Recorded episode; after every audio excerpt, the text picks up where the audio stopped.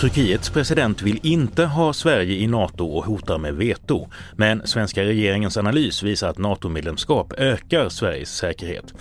Och idag började den första krigsbrottsrättegången mot en rysk soldat i Ukraina. Det är rubrikerna i TV4-nyheterna. Ja, NATO-landet Turkiets president Recep Tayyip Erdogan säger nu att det vore ett misstag att låta Sverige och Finland bli medlemmar i försvarsalliansen.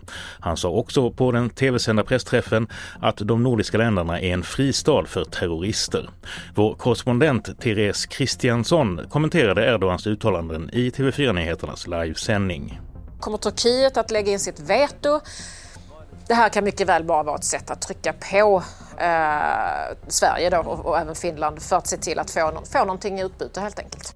Och mer om Sverige och Nato, för idag presenterades regeringens säkerhetspolitiska analys och den bedömer att NATO-medlemskap ökar säkerheten för Sverige.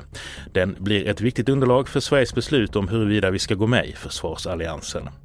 Den nya säkerhetsanalysen har tagits fram tillsammans med riksdagspartierna, men Miljöpartiet och Vänsterpartiet reserverar sig när det gäller delar av innehållet. Utrikesminister Ann Linde på den gemensamma pressträffen.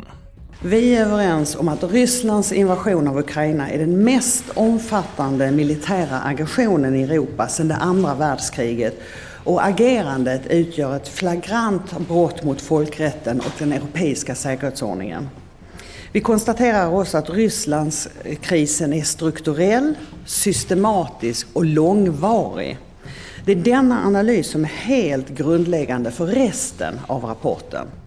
I Ukraina inleddes idag den första rättegången mot en rysk soldat anklagad för krigsbrott. Soldaten står åtalad för att ha dödat en civil man under krigets inledning i februari. Den ryske soldaten misstänks ha avlossat sitt vapen mot den äldre mannen efter att denne såg att soldaten kapade en bil.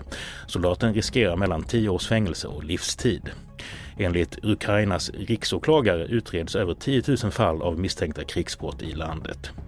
Fler nyheter i appen TV4 Nyheterna och på tv4.se. I studion Henrik Berglind Delin.